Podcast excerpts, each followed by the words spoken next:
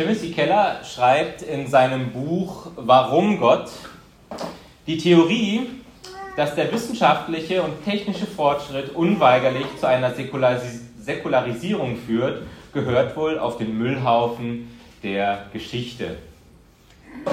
Ja, wie kann das sein, dass wir heute noch an Gott glauben, wo wir doch so viele wissenschaftliche Erkenntnisse haben, wo wir doch gelernt haben, rational zu denken. Und ja, dann schauen wir auf der anderen Seite in dieses Buch, tausende von Jahren alt, geschrieben unter Umständen, die wir vielleicht gar nicht richtig nachvollziehen können. Ist der Glaube heute noch etwas, das zeitgemäß ist? Wie können wir, wenn wir uns die Entwicklung in der Welt anschauen, wirklich glauben, dass es einen Gott gibt, der hinter all dem steht und alles in seiner Hand hält? Wenn wir uns die Entwicklung in der Welt anschauen, dann sehen wir aber interessanterweise zwei Dinge, die zugleich passieren. Zum einen schreitet die Säkularisierung voran in der Welt, zum anderen erleben wir aber auch, wie sich immer mehr Menschen hinwenden zu Gott und sich auf der Suche machen und sich die Frage stellen, ob da nicht mehr ist als nur das, was einem tagtäglich vorgesetzt wird.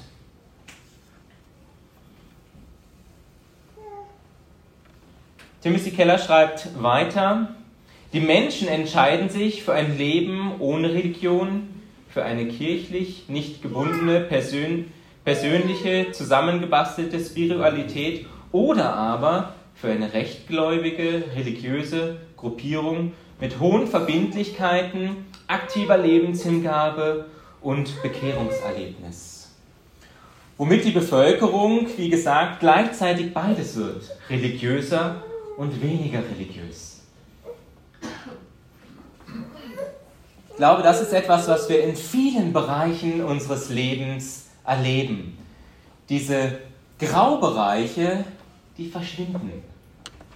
Und wir werden herausgefordert, Stellung zu beziehen. Wir erleben das in politischen Dingen, in, ja, in Dingen, die uns tagtäglich begegnen.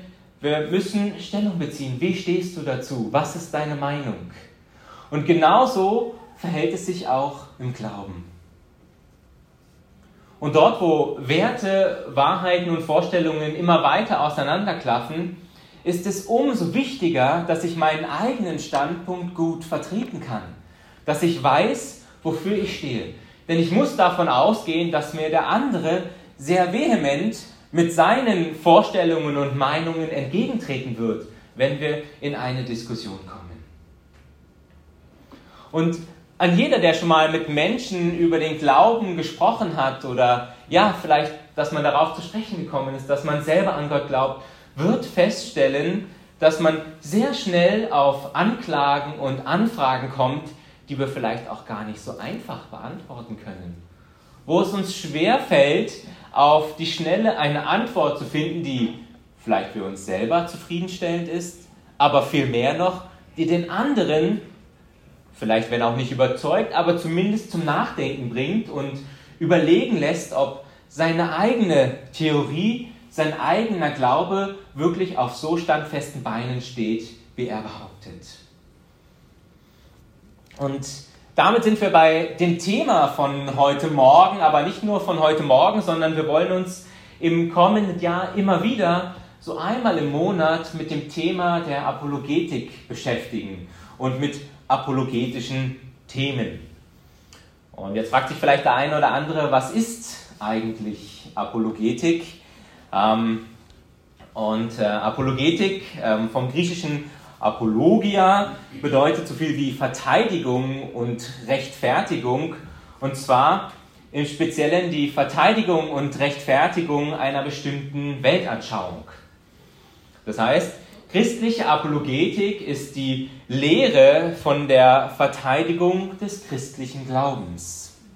Die Fähigkeit, begründen zu können, warum es nicht vollkommen bescheuert ist, an einen übernatürlichen, allwissenden Gott zu glauben, der mir irgendwie persönlich begegnet ist. Und Apologetik ist dabei kein neuer Begriff, den ja, sich irgendwelche Theologen ausgedacht haben, um irgendeinen neuen Forschungszweig zu entwickeln, sondern Apologetik ist etwas, was uns auch schon in der Bibel immer wieder begegnet. Und eine der bekanntesten Stellen stammt aus dem ersten Petrusbrief, aus dem dritten Kapitel, die Verse 15 und 16. Ihr seht es auch dort angeschrieben. Dort schreibt Petrus, Heiligt aber den Herrn Christus in euren Herzen. Seid alle Zeit bereit zur Verantwortung vor jedermann, der von euch Rechenschaft fordert über die Hoffnung, in die, die in euch ist. Und das mit Sanftmut und Ehrfurcht. Und habt ein gutes Gewissen, damit die, die euch verleumden, zu Schanden werden, wenn sie euren guten Wandel in Christus schmähen. Verantwortung geben vor jedermann. Als Christen sollen wir Rechenschaft ablegen. Und hier, das ist dann hier, wo wir dieses Wort Apologia finden. Und zwar Rechenschaft ablegen, wenn wir gefragt werden. Das ist der Auftrag, den der Apostel Petrus uns hier gibt. Und ich möchte zunächst auf diesen Text einmal schauen und auch überlegen, was können wir hier ähm, ja, vielleicht auch ableiten daraus.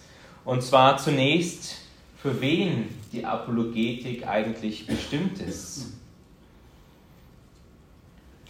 Christen waren von jeher herausgefordert, Stellung zu beziehen und sich zu rechtfertigen über das, was sie glauben. Ihren Glauben argumentativ in Diskussionen und Streitgesprächen zu begründen. Paulus etwa, von ihm lesen wir immer wieder, wie er vor den Juden, vor den Römern, vor Gericht seinen Glauben bezeugt und verteidigt. Philippa 1, 15 und 16, dort schreibt er, einige zwar predigten Christus auch aus Neid und Streit, einige aber auch aus gutem Willen. Die einen aus Liebe, weil sie wissen, dass ich zur Verteidigung des Evangeliums eingesetzt bin. Paulus sah sich als Streiter, als Verteidiger des Evangeliums, der frohen Botschaft von Jesus Christus. Auch die frühe christliche Gemeinde war immer wieder herausgefordert zu Beginn, ähm, ja, sich mit Vorwürfen auseinanderzusetzen, die ihnen entgegengebracht worden sind. Der frühchristliche Apologet Justin zum Beispiel, er schreibt an den römischen Kaiser, um ja, mit falschen Vorwürfen aufzuräumen, dass die Christen Atheisten seien, weil sie nicht an die römischen Götter glaubten, oder dass sie Kannibalen seien, weil die Menschen das Abendmahl falsch verstanden haben. Apologetik, die Verteidigung unseres Glaubens, war also von Anfang an ein fester Bestandteil des Christentums. Der Auftrag, alle Zeit bereit zu sein und Verantwortung vor jedermann abzulegen, dieser Auftrag gilt auch für jedermann. In meiner Lutherbibel ist dieser gesamte Abschnitt überschrieben mit den Worten Mahnungen an die ganze Gemeinde. Oder in der neuen Lebensbibel steht an alle Gläubigen seinen Glauben begründen zu können, ist nichts, was nur Theologen oder Pastoren vorbehalten ist. Und bevor wir uns gleich anschauen wollen, warum es sich auch lohnt, ja, nicht nur ähm, um Wissen anzuhäufen, sondern warum es sich auch lohnt, sich mit Apologetik zu beschäftigen, möchte ich auf zwei Punkte eingehen, die beschreiben, was Apologetik nicht ist oder wofür es nicht gedacht ist. Und zuerst, ganz spannend, ein Punkt, den C.S. Lewis in seiner Einleitung seines Buchs Pardon, ich bin Christ aufführt. Und als ich das gelesen habe, habe ich mir gedacht, wie interessant, dass ihm das am Anfang so auf dem Herzen liegt. Denn ich habe das Gefühl, das ist etwas, was auch heute für uns große Relevanz hat. Und was wichtig ist, auch wenn wir uns mit diesen Themen beschäftigen, dass wir nicht auf dieses Glatteis kommen. C.S. Lewis sagt, dass Apologetik nicht dazu dient, theologische Grabkämpfe auszuführen zwischen verschiedenen Konfessionen oder verschiedenen Denominationen. Der Apologetik geht es darum, Zitat, den Glauben, der fast allen Christen zu allen Zeiten gemein war, zu erklären und zu verteidigen. In der Apologetik geht es also nicht um theologische Spitzfindigkeiten, innerkirchliche Diskussionen wie die Frage, wie oft feiern wir Abendmahl oder wie viel oder wie wenig dürfen oder sollen Frauen in unseren Gemeinden an Diensten übernehmen, sondern diese Dinge gehören zum innerkirchlichen Diskurs. Das können wir diskutieren, wenn wir unter uns sind. Aber ähm, C.S. Lewis schreibt weiter, Solange wir über diese Dinge schreiben und reden, werden wir andere eher davor abschrecken, sich überhaupt auf irgendeine christliche Gemeinschaft einzulassen, als dass wir sie in die unsere hineinziehen. Ich glaube, das ist ganz logisch. Ja? Wenn ich dort eine Gruppe von Menschen sehe, die sich ständig nur am Streiten ist, dann ist das nicht besonders attraktiv. Und ich glaube, ja, das, was C.S. Lewis hier schreibt, das ist traurigerweise sehr, sehr wahr und etwas, was viele Menschen auch heute davon abhält, auf diesem Weg hin zu Jesus. Dass sie sehen, wie wir als Geschwister miteinander umgehen und uns ja, einander begegnen. Noch ein zweiter Punkt, der, glaube ich, auch sehr, sehr wichtig ist, wenn wir uns auch in der Folge mit diesem Thema beschäftigen, Petrus schreibt hier, dass wir Rechenschaft ablegen sollen, aber er sagt auch, wie wir das tun sollen. In Sanftmut und Ehrfurcht und mit gutem Gewissen. In einer Diskussion kann es uns nicht einfach nur darum gehen, Recht zu haben und zu gewinnen, sondern wir wollen den anderen gewinnen, nicht die Diskussion. Und das sind zwei sehr verschiedene Dinge.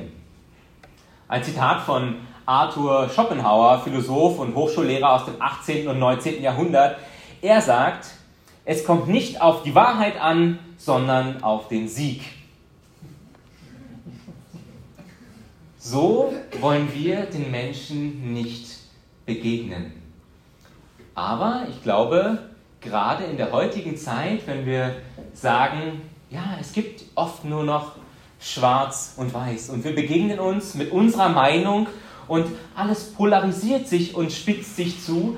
Es ist unglaublich schwierig, sich selber und die Diskussion, in die wir uns begeben, davor zu bewahren. Denn da kochen die Emotionen hoch und das gibt es in der Ehe und das gibt es in, auf allen möglichen Bereichen und am Ende geht es uns eigentlich gar nicht mehr um den anderen, sondern es geht um unseren eigenen Sieg. Die Bibel warnt uns davor, in Diskussionen nicht diesen Weg einzuschlagen. Und wisst ihr, wenn wir auf Jesus schauen und auf das, wie er mit den Menschen umgegangen ist, dann sehen wir auch genau das. Eigentlich nicht verwunderlich, aber doch immer wieder wert zu schauen, wie er das getan hat. Jesus wusste alles besser. Er war der intelligenteste Mensch auf dieser Welt. Er konnte die besten Sätze formulieren. Er könnte jeden in Grund, in Grund und Boden diskutieren. Er war allen Menschen intellektuell, geistig und geistlich überlegen. Und dennoch hat er sich auf Diskussionen eingelassen, hat sich die Einwände, Vorwürfe, Bedenken und Gründe von Menschen angehört, die sie gehabt haben in der Diskussion mit ihm ist geduldig gewesen, hat ihnen geantwortet, war nicht überheblich, sondern demütig. Unser Gegenüber, den wir für das Evangelium gewinnen möchten in einer Diskussion, ist unser Freund, nicht unser Feind. Wir sind beide auf der Suche nach der Wahrheit. Und ich glaube, Viele Menschen heute sind wirklich auf der Suche nach der Wahrheit. Und dann treten wir in einen Diskurs und ja, wir wollen hören, was der andere zu sagen hat, seine Argumente und Gründe, seine Sichtweise der Welt. Aber dann wollen wir auch sprachfähig werden und mutig, das zu vertreten, woran wir glauben. Und eben vielleicht auch mit guten Argumenten und nicht nur mit persönlichen Empfindungen und Eindrücken, die wir selber haben.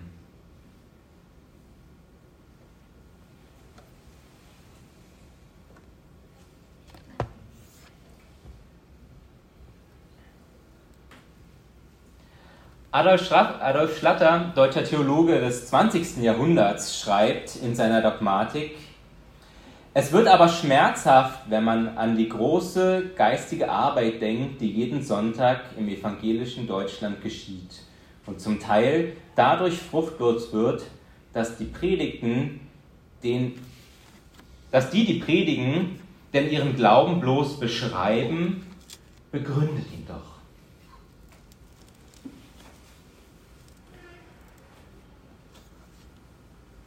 was sind Gründe für unseren Glauben?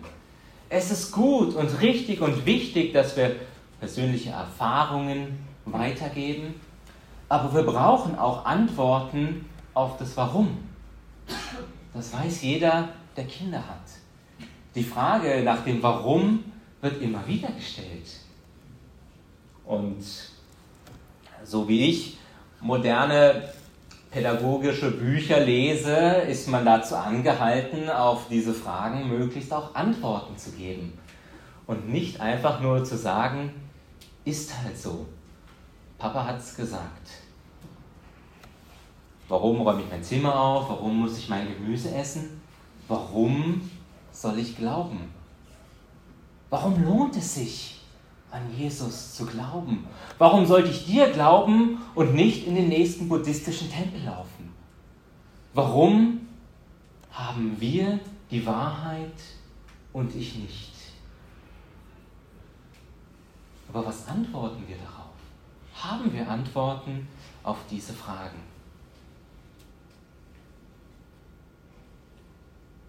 Ich glaube, viele Fragen, die uns gestellt werden, wiederholen sich immer für manche Menschen sind vielleicht ganz persönliche, spezifische Fragen relevant, aber es gibt gewisse Fragen nach dem Leid der Welt, wie alles entstanden ist, nach dem, was vielleicht auch kommt, wenn mein Leben hier endet, wie wir zu bestimmten Themen stehen. Diese Fragen wiederholen sich immer wieder und wir können Antworten darauf finden. Und ich möchte heute Morgen auf drei Gründe eingehen, warum wir die Apologetik brauchen. Und ich habe diese drei Gründe, ähm, diese drei Gedanken aus einem Vortrag von Dr. Fabian Grassel ähm, mit dem Titel Glauben und Gründe, die verlorene Kunst des, äh, der Apologetik. Und er ist äh, Theologe und Religionsphilosoph aus Deutschland und ähm, hat verschiedene Vorträge auf YouTube zu theologischen Fragen, ähm, ist unter anderem auch Referent in Wiedenest. Ähm, und ähm, ja, finde ich sehr äh, hörenswert und lesenswert auch seine Gedanken, der auf einer sehr intellektuellen Ebene, aber wie ich finde, doch auch so, dass man es noch verstehen kann, wenn man keine drei Doktortitel hat, ähm, den Glauben argumentativ begründet. Und er nennt drei Gründe, warum wir, das, äh, warum wir die Apologetik brauchen. Das erste, persönliches Wachstum. Wenn ich meinen Glauben auch objektiv an greifbaren Dingen festmachen kann, dann hilft er mir dann, wenn meine Gefühle und Emotionen vielleicht gerade aufgrund von Krisen und Leid erschüttert sind und hin und her schwanken, am Glauben festzuhalten. Dort, wo ja, meine Emotionen, vielleicht auch mein Herz mir falsche Dinge einreden, ist es gut, ein Fundament zu haben, was außerhalb von dem existiert. Und ja, vielleicht an dem größten Apologeten aller Zeit, an C.S. Lewis, da sehen wir auch genau das. Dass er auch in den Schweren seines Lebens, als er seine Frau verloren hat, dieses Fundament gehabt hat, was ihm geholfen hat, festzuhalten an seinem Glauben und was die Existenz Gottes nicht in Frage gestellt hat. Auch wenn er viele Dinge, die in seinem Leben passiert sind und viele Dinge an Gottes Wesen nicht verstanden hat und hinterfragt hat. Wenn er gefragt hat, ob Gott wirklich dieser vollkommen gute Gott ist, der es immer gut mit ihm meint. Darüber ist er ins Fragen und ins Zweifeln gekommen. Aber die Existenz Gottes, dass es ihn gibt und dass er da ist, das hat er nicht in Frage gestellt. Das war außerhalb seines denkmöglichen Rahmens, weil er auf guten Gründen gegründet war, dass sein Glaube Wahrheit ist.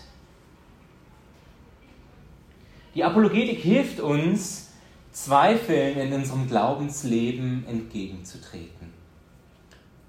Und Zweifel, die haben wir immer wieder in unserem Leben. Noch einmal ein Zitat von Timothy Keller. Ein Glaube ohne jeden Zweifel ist wie ein menschlicher Körper ohne Immunsystem.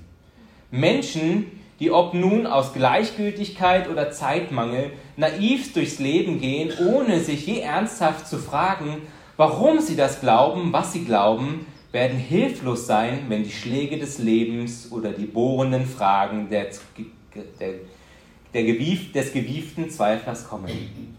Der Glaube eines Menschen, der sich nicht jahrelang geduldig mit seinen Zweifeln auseinandersetzt und sie erst nach langen Überlegungen verworfen hat, kann über Nacht zusammenbrechen. Auch die Bibel spricht über Zweifel und eine der bekanntesten Geschichten wohl ist die von dem Jünger Thomas. Wir nennen ihn Thomas den Zweifler. Und es ist interessant, wie Jesus diesem Mann begegnet. Thomas war leider nicht dabei, als Jesus seinen anderen Jüngern nach der Auferstehung begegnet ist. Und diesem Thomas ist es schwer gefallen, nur aufgrund der Berichte seiner Freunde zu glauben, dass Jesus wirklich auferstanden ist. Und er sagt, ich kann es erst glauben, wenn ich Jesus persönlich begegnet bin, wenn ich die Male seiner Hände berührt habe. Thomas wollte Gründe dafür, wollte stichhaltige Beweise, dass Jesus wirklich auferstanden ist. Und nun schauen wir mal, was passiert, denn Jesus begegnet diesem Thomas. Und da heißt es in Johannes 20, Vers 27, da, reich, da sagt Jesus, reiche deinen Finger her und sieh meine Hände und reiche deine Hand her und lege sie in meine Seite. Und sei nicht ungläubig, sondern gläubig. Jesus geht auf die Zweifel von Thomas ein. Er tadelt ihn nicht dafür. Er liefert ihm rationelle Gründe, an ihn zu glauben. Er sagt, hier bin ich, berühre mich, du kannst mich sehen, ich bin leibhaftig auferstanden. Aber er fordert ihn im Anschluss auch auf, zu glauben. Jesus liefert Thomas Beweise dafür, dass er auferstanden ist und fordert ihn zugleich auf, zu glauben. Apologetik stärkt den persönlichen Glauben. Auch Jesus begegnet Zweifeln mit objektiven Beweisen. Zweitens, Apologetik ist ein Werkzeug der Mission, denn Argumente überzeugen Menschen, die noch nicht an Jesus glauben. Und manch einer mag nun einwenden, ja, mit Argumenten kann man niemand überzeugen. Aber ich glaube, das ist ein Fehler in unserem Denken. Denn natürlich kann niemand alleine aus Argumenten und aus guter Rhetorik zum Glauben kommen.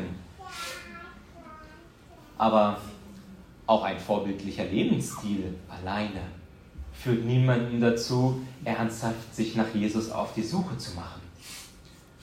Auch eine noch so ja, wundervolle Predigt alleine führt nicht dazu, dass jemand zum Glauben kommt. Auch das Wort Gottes alleine bringt niemanden dazu, Jesus nachzufolgen. In allem brauchen wir den Heiligen Geist, der wirkt. Und das, das geschieht genauso durch Argumente und Gründe, die wir den Menschen liefern. Es ist einfach nur eine andere Art und Weise, Menschen anzusprechen und ihnen zu begegnen. Jeder hat seine ganz persönlichen eigenen Punkte, wo er empfänglich ist für das Evangelium. Jeder einen eigenen Intellekt, einen eigenen Zugang für das Wort Gottes. Der eine durch das Hören einer Predigt, der andere durch das Lesen des Wortes Gottes, der andere, wenn er auf Menschen schaut, die hingegeben und voller Liebe für Jesus leben. In all dem kann Gottes Geist wirken und eben auch in Diskussionen, wo wir Menschen Gründe und Argumente für den Glauben liefern. Daher macht es unbedingt Sinn, sich damit auseinanderzusetzen. Vielleicht sagst du für mich persönlich, ist es nicht so wichtig, nach dem Warum zu fragen. Ich glaube einfach. Aber vielleicht geht es deinem Gegenüber anders. Vielleicht ist er jemand, der eine Antwort braucht auf dieses Warum. Und wie wundervoll ist es, wenn wir dann Antwort geben können.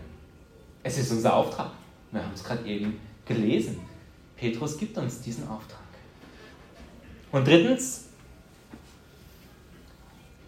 argumentative Gründe können das kulturelle Klima, in dem wir leben, verändern. Wir leben heute vielleicht zum ersten Mal seit vielen, vielen Generationen, vielleicht ja, in einer Gesellschaft, wo das Grundfundament, die Realität, der Glaube daran, dass ein Gott existiert, nicht mehr die vorherrschende Denkmeinung sind. Wo es so vollkommen fern jeder Realität ist, an Gott zu glauben, dass wir eine Veränderung wieder in unserer Gesellschaft brauchen. Das ist nicht, was in Stein gemeißelt ist. Ähm, Fabian Grassel sagt in seinem Vortrag dazu, bei der Apologetik geht es um mehr als nur Einzelevangelisation. Es geht um, es geht um unsere Denkkultur. Es geht um ein Klima, in der das Christentum eine ernsthafte intellektuelle Option in der öffentlichen Wahrnehmung bleibt. Oder ich würde vielleicht sagen, wieder wird. Können wir mit Menschen in einen Diskurs kommen, dass sie nicht sofort denken, der ist ja ein vollkommener Spinner? Ja? Und ich habe das selber immer wieder erlebt in meiner Arbeit, wenn ich mit Menschen ins Gespräch gekommen bin, die mich schon ein bisschen besser gekannt haben, die dann gesagt haben, ja interessant, dass du glaubst, du bist ja gar nicht komplett verrückt.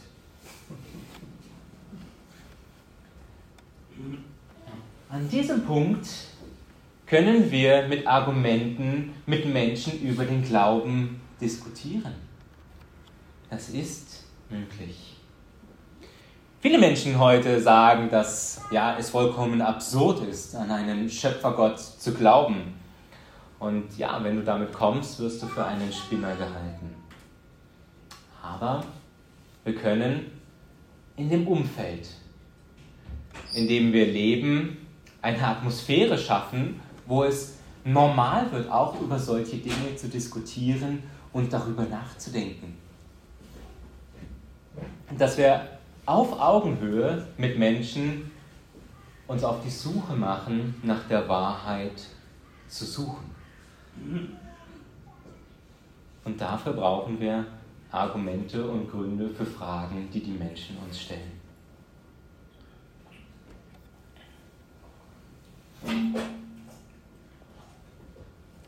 persönlich geistliches Wachstum, Werkzeug für die Mission und ja, Auftrag und Möglichkeit, die Kultur und die Gesellschaft, in der wir leben, zu verändern.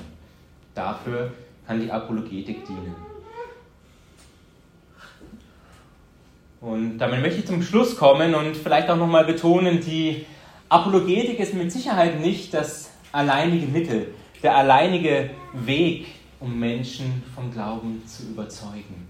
Aber er kann ein Baustein sein, ein Zugang für Menschen, die auf der Suche nach der Wahrheit sind. Und ich möchte vielleicht auch nochmal sagen, ob Menschen zum Glauben kommen oder nicht, ist keine intellektuelle Frage.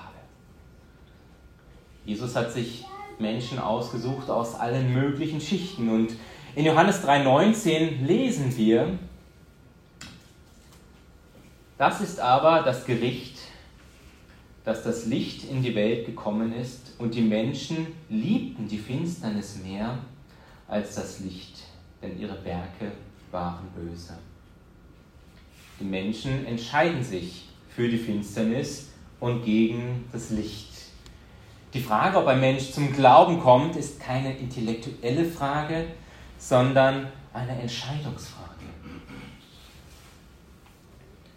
Auf der anderen Seite brauchen wir auch nicht einen gewissen Intellekt, brauchen auch nicht eine bestimmte, ja, ein bestimmtes Level an Erkenntnis, um an Jesus zu glauben und uns selber diese Frage zu beantworten, ob wir gläubig sind oder nicht.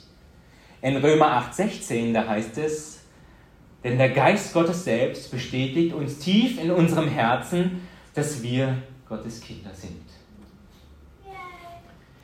Für mich selber muss ich nicht allererst diese Warum-Fragen beantworten, um zu wissen, dass ich Kind Gottes bin. Aber für den anderen kann es der Schlüssel sein, um Ja zu sagen zu einem Leben mit Gott.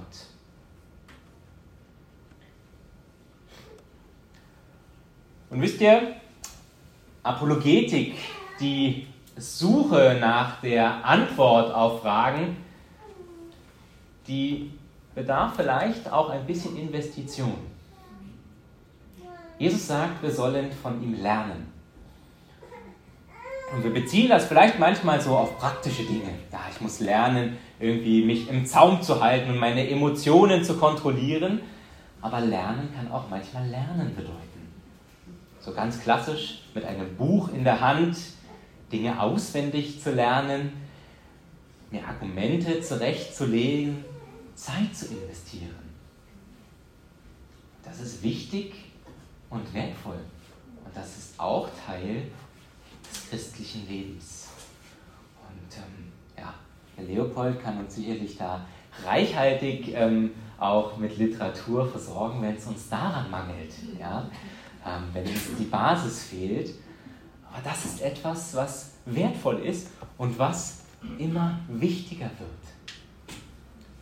Wir werden immer mehr damit konfrontiert, dass Menschen unseren Glauben angreifen. Und zwar zunächst in Worten. Gott sei Dank noch nicht physisch, aber in Worten. Und wie wertvoll es ist, wenn ich nicht zurückschießend, nichts um den anderen zu zerstören, sondern um den anderen zu gewinnen, ihm antworten kann. Seid alle Zeit bereit zur Verantwortung vor jedermann, der von euch Rechenschaft fordert über die Hoffnung, die in euch ist. Und das mit Sanftmut und Ehrfurcht und habt ein gutes Gewissen, damit die, die euch verleumden, zu Schanden werden, wenn sie euren guten Wandel in Christus schmähen. Amen.